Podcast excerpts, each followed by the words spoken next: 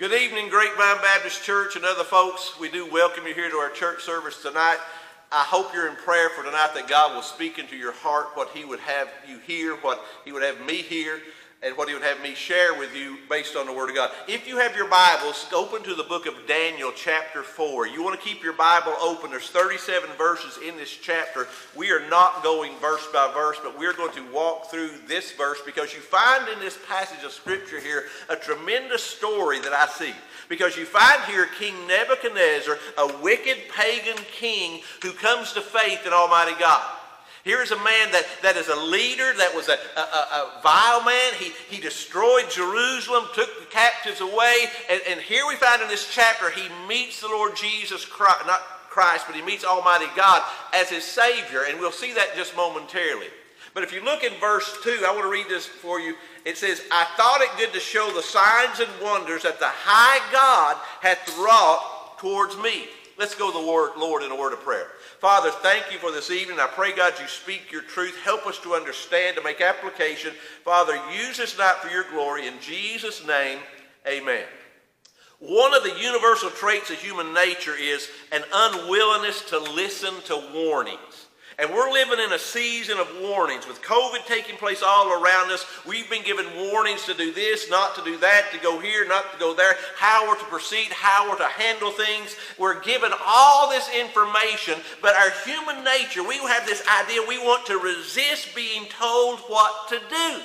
Now, Associated Press ran a story several years ago about a man who simply refused to wear a seatbelt because he said, I'm in my own car and I am going to do what I want to do. He refused to wear a seatbelt even though he had been pulled over and ticketed 32 times in five years. The man spent a small fortune trying to exercise and prove that he had the right to do what he wanted to do. And the sad part of how this story ended with this man was he was in a traffic wreck, and because he did not have his seatbelt on, he was thrown into the steering wheel and it took his life. We don't like being told what to do. And yet, God, in His love and His mercy, He has given us the Word of God to tell us what to do, how to live. Another story showed that, that, that a medical survey pointed out that 600,000 people have open heart surgery every year in America. 600,000. And doctors, they implore these individuals, once you have had this surgery, this bypass, you need to do some things and adjust your lifestyle, adjust your behavior.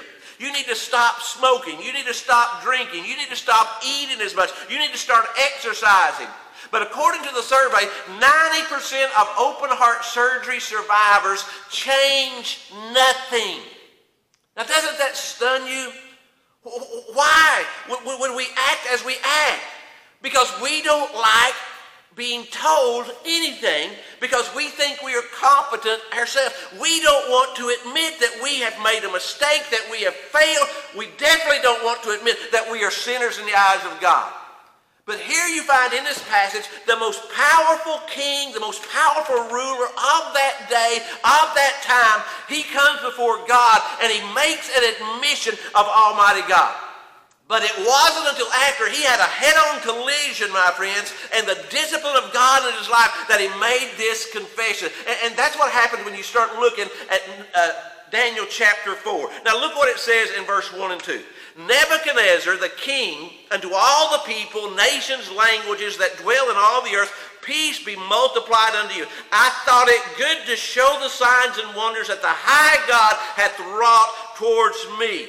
He's getting ready to tell us his personal testimony of how he came to faith in Almighty God. How great are his signs and how mighty are his wonders. His kingdom is an everlasting kingdom and his dominion is from generation to generation. He starts to lay out the details. It says, I, Nebuchadnezzar, was at rest in mine house and flourishing in my palace. I was hanging out, minding my own business, just doing my own thing, and all of a sudden, verse 5, I saw a dream which made me afraid. What do we call dreams that make us afraid? He had a nightmare. He got shook up because God began to speak to him in such a fashion and he didn't understand it. Now, now you need to understand this. In chapter 1, Daniel and the three Hebrew boys, Shadrach, Meshach, and Abednego, the, the, the Babylonian names, they are 15 years old, give or take a few years. By the time you get to chapter 4, Daniel is about 55 years of age, give or take a few years. So Daniel has been ministering in the kingdom in Babylon for some 35 to 40 years. He has given a positive, influential testimony of Almighty God. But, but for whatever reason, Nebuchadnezzar has never paid any attention to what has been said in that time. But he's had an opportunity. But he's had a nightmare. I had a dream which made me afraid, and the thoughts upon my bed and the visions of my head troubled me therefore made a decree to bring all the wise men of Babylon before me, that they might make known unto me the interpretation of the dream. See, see, Daniel had been elevated in his rank as one of the wise men of Babylon. He was what we would call the Magi. And then came the magicians, the astrologers, the Chaldeans, and the soothsayers, and I told the dream before them, but they did not make known unto me the interpretation thereof. Now, it says in verse 8, but at last Daniel came. Why was Daniel at last? Well, well maybe he was given the, the local boys an opportunity to do what needed to be done. Maybe he was giving them the chance to, to interpret the dream so that this Hebrew slave who's been in the kingdom now, successfully giving wisdom out in counsel, would have to come and do that. But that's what happened. But at last, Daniel came. Now, see, this is another interesting one. He's using his Hebrew name Daniel here. He, he says, at last Daniel came in before me, whose name was Belshazzar. That was the Babylonian name he was given, according to the name of my God, and in whom is the spirit of the holy gods. And before him I told the dream, saying, See, see, during this time of ease, during this time of prosperity of his kingdom, he starts getting a disturbing dream. Do you understand? God uses all kinds of things to get your attention. He uses all kinds of things to get my attention. And in this case, he used a dream. And then when his own help couldn't help him, he brought in a man of God. He brought in a man who lived and served Almighty God to give him an interpretation of what was being said. He hadn't called Daniel in 35 years, probably. He hadn't had to have an audience with him for a long time. But then when he brings him in, he starts to express he is Daniel. He gave an acknowledgement that he was Daniel. And look what it says in verse 9. O Belshazzar, master of the musicians. He's the, he's the head. Because I know that the spirit of the holy gods is in thee, and no secret trouble of thee. Do you see the testimony of Daniel at this time? He's living in a pagan land. He's living as a slave, even though he has been successful in his position. They acknowledge he's a man of God. Do people acknowledge and realize in your life and where you live that you are a man of faith? You are a woman of faith. You're a person who lives for the kingdom and for the glory of God. He says, Tell me the visions of my dream that I've seen and the interpretation thereof. Now look what it says. Thus were the visions of mine head in my bed. Now, now verses 10 to 15 tells us what he saw. I saw and behold a tree in the midst of the earth, and the height thereof was great, and the tree grew and was strong, and the height thereof reached unto heaven, and the sight thereof to the end of all the earth. And the leaves thereof were fair, and the fruit thereof much, and it was meat for all. The beast of the field had shadow under it, and the fowl of the heaven dwelt in the boughs thereof, and all flesh was fed of it. I saw in the visions of my head upon the bed, and behold, a watcher and a holy one came down down from heaven. And he cried aloud and he said, Thus hew down the tree and cut off his branches, shake off his leaves, scatter his fruit, let the beasts get away from under it, and the fowls from his branches. Nevertheless, leave the stump of his roots in the earth, even with a band of iron and brass and the tender grass of the field, and let it be wet with the dew of heaven, and let his portion be with the beast and the grass of the earth. See, everything in this passage is in reference to a tree. And as he's referencing this tree, he's realizing this tree represents me because I am the one that is flourishing. I am the one that is prospering. I am the one that is growing. But all of a sudden it comes to an end. And the statement says, cut down the tree. Now, now put yourself in Daniel's position. This king had a temper. Do you remember Shadrach, Meshach, and Abednego? They would not bend their knee before the idol that was put up there in the plain of Juras.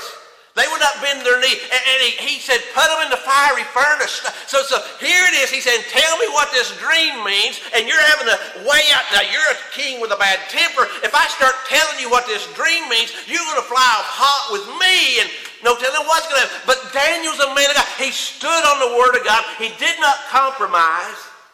He said, here's what's going to happen. Look what it says in verse 16. Let his heart be changed from a man's, and let a beast heart be given unto him, and let seven times pass over him. Seven times would be seven years. Something's going to happen in your life bad for seven years. Now, you could go anywhere you want to with the seven years, but think about this. And so, so, so here it is. The matter is by the decree of the watchers, the angelic beings, and the demand by the word of the holy ones, to the intent that the living may know that the Most High. The reason this is going to happen to you is that those who are living, those who are in Babylon, this pagan land, those who are living, they're going to know that the Most High rules over Nebuchadnezzar, rules over the mightiest king of the earth and that he gives to whoever he wills, and he sets up over the basis of all men. See, see, God's still on the throne, even through everything we're going through, and he raises up and he sets down. I don't understand that always. Because in my human fleshly mind, I think we need to be raising up godly men, and I think we need to be raising up godly women, and you need to be setting out all these ungodly across the world. But God has a plan, and God is on his throne, and God knows what is best, and I have to submit to what God's word says. And God sometimes chooses to allow people in position of leadership, rulers, that does not make sense to me. But I don't have to make it making sense to me. It's about me yielding to Almighty God. Now look what it says. Verse 18. This dream I, King Nebuchadnezzar, have seen. Now you, Belshazzar, declare the interpretation, for as much as all the wise men of my kingdom are not able to make known to me the interpretation, but you're able. Do you understand the testimony of Daniel? For 35 years, he's proven faithful. For 35 years, he's proven consistent. The wise men, the other wise men there in the capital could not help, but you're able. For the Spirit of the holy gods is in thee. Now, he had a struggle with polytheism, this king did, because of, he said the word gods, but he recognized the fact that the Spirit of, of God was in Daniel. And then Daniel, whose name was Belshazzar, was astonished for one hour. I would love it just to take one hour for me to figure this out. But Daniel, it was for an hour, and his thoughts troubled him. Why? Because I've got to tell a king who's got a bad temper a word that is not positive and pleasing. I've got to tell a king that, that, that, that had put my Hebrew friends in a fiery furnace a thought that was not pleasant or pleasing. So look what it says. And the king said unto Belshazzar, Let not the dream or the interpretation therefore trouble thee. And Belshazzar answered said, My lord, the dream be to them that hate thee, and the interpretation thereof to thine enemies. Now wait a second. Why didn't he say, King, you're getting ready to, to get what you deserve. He said, No. He said, My Lord, the dream be to them that hate thee, and the interpretation after thine enemies. And the tree that thou sawest, which grew and was strong, whose height reached into the heaven, the sight thereof to all the earth, whose leaves are fair, the fruit thereof much, and in it was meat for all, under which the beasts of the field dwelt, and upon whose branches the fowl of er, heaven had their habitation. It is you, O king. Well, I think the king knew that. I think the king had already figured out he was the one in the dream that also got cut down. But it says, Thou art grown and become strong. For thy greatness is grown and reaches unto heaven, and the dominion to the end of the earth. And whereas the king saw a watcher and a holy one coming down from heaven, saying, Hew the tree down and destroy it, yet leave the stump of the roots thereof in the earth, even with a band of iron and brass, in the tender grass of the field, and let it be wet with dew of heaven, and let his portion be with the beasts of the field, till seven times pass over him. This is the interpretation, O king. This is the decree of the Most High, which has come upon my Lord the King. Here's what he said, verse 25. That they shall drive thee from men, and thy dwelling shall be with the beasts of the field, and they shall make thee to eat grass as oxen, and they shall wet thee with the dew of heaven. Seven times shall pass over thee, till thou know that the Most High ruleth in the kingdom of men, and giveth to whomever he will.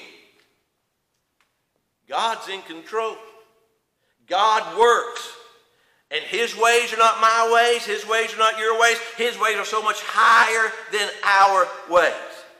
And he's saying, God is in control and you're in his hand whether you want to acknowledge it or you want to admit it or not. And so, so he says, you have to realize here's what's going to happen. And so he gives this interpretation. And he comes down and he's saying, verse 26, and whereas they commanded to leave the stump of the tree, the roots, the kingdom shall be sure thee after thou shalt have known the heavens do rule. Wherefore, O king, let my counsel be acceptable unto thee. Now, you know how the story goes.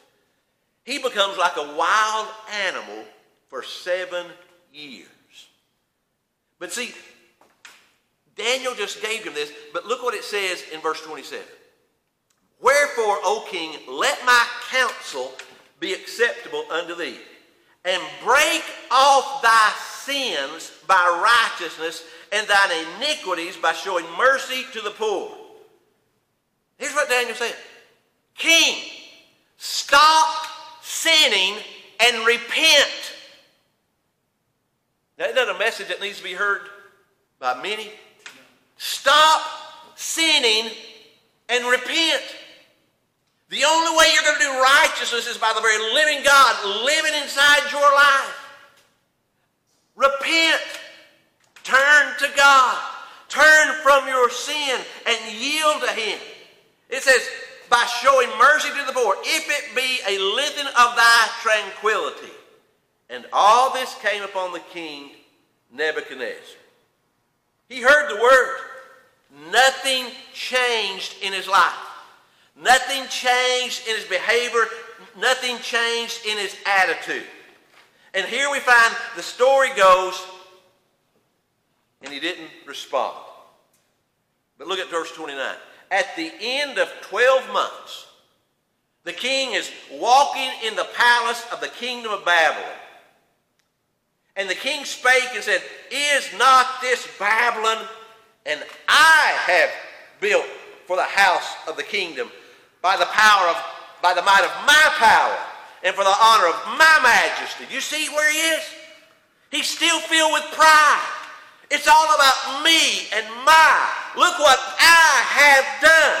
And while the words were in his mouth, there fell a voice from heaven said, O King Nebuchadnezzar, saying, to thee it is spoken, the kingdom is departed from thee and they shall drive thee from men, and thy dwelling shall be with the beasts of the field, and thou shalt make thee to eat grass as oxen, and seven times shall pass over thee until thou know that the Most High ruleth in the kingdom of men, and giveth it to whomever he will. And the same hour was the thing fulfilled upon Nebuchadnezzar. He was driven from men. He did eat grass as oxen. His body was wet with dew as heaven, till his hair was grown like eagle's feathers, and his nails like birds' claws. Now, how would you like that to happen to your leader, your president, your king? How would a country handle that? Where's president? He's out in the field grazing. That's not a real positive thing. For seven years, this took place. Now, from a human perspective, in a technical term, this is called zoanthropy. It's a rare disillusional disorder in which a person believes they are an animal, manifesting itself in a variety of animal like behavior, such as walking on all fours, eating grass, and communicated only through animal like means. Now, I can't say the word again because I didn't say it right the first time. But this is what happened to the king. In complete fulfillment of the, the prophecy that Daniel gave him interpreting the dream. Here's what's going to happen to you. But, but, but Warren Wiersbe, a great Bible scholar who just died recently, he said of this passage, whenever men and women refuse to submit themselves to God as creatures made in his image, they're in grave danger of descending to the level of animals. Amen. People, apart from a living relationship with Jesus Christ, are capable of anything and we submit or descend to the level of animals. Just look around our country. What do you think the animalistic behaviors are?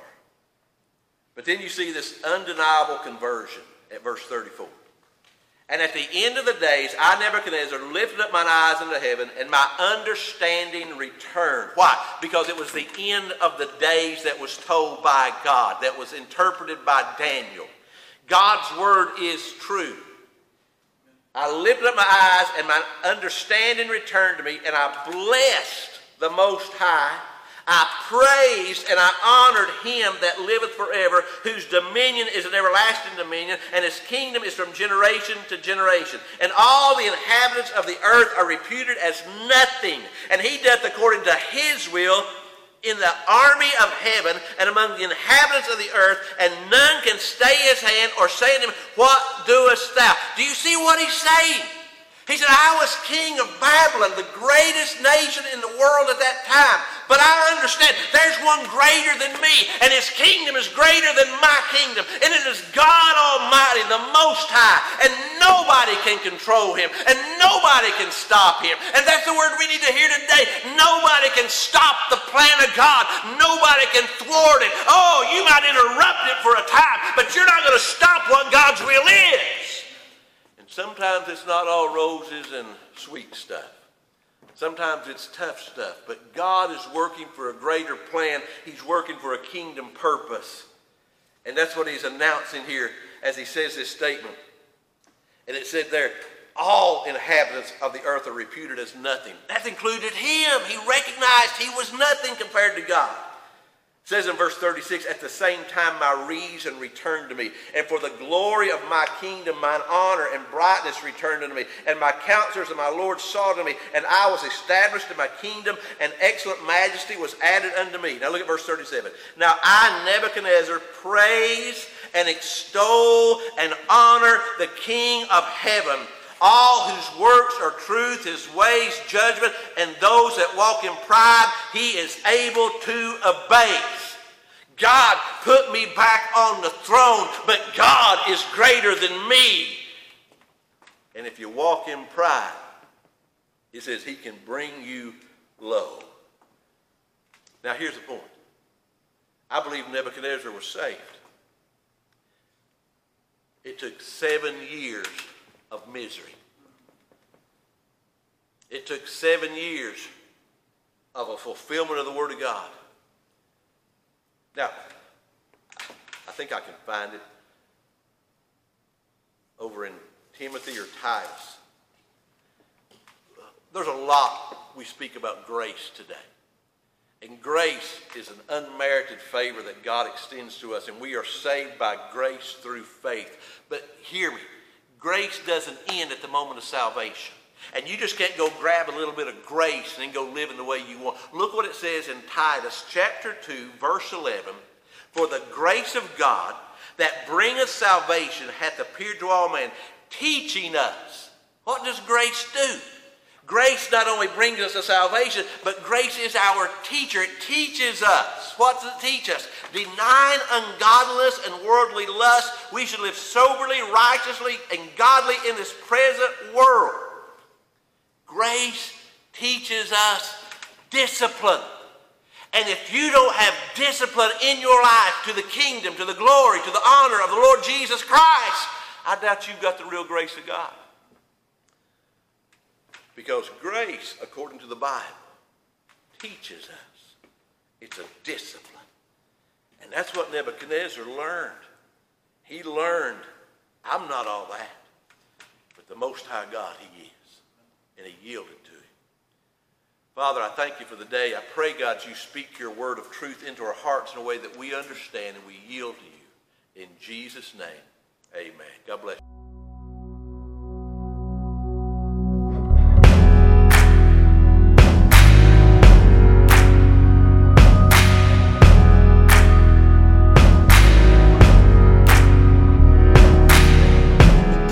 Said, Be strong and courageous. He told me, Have no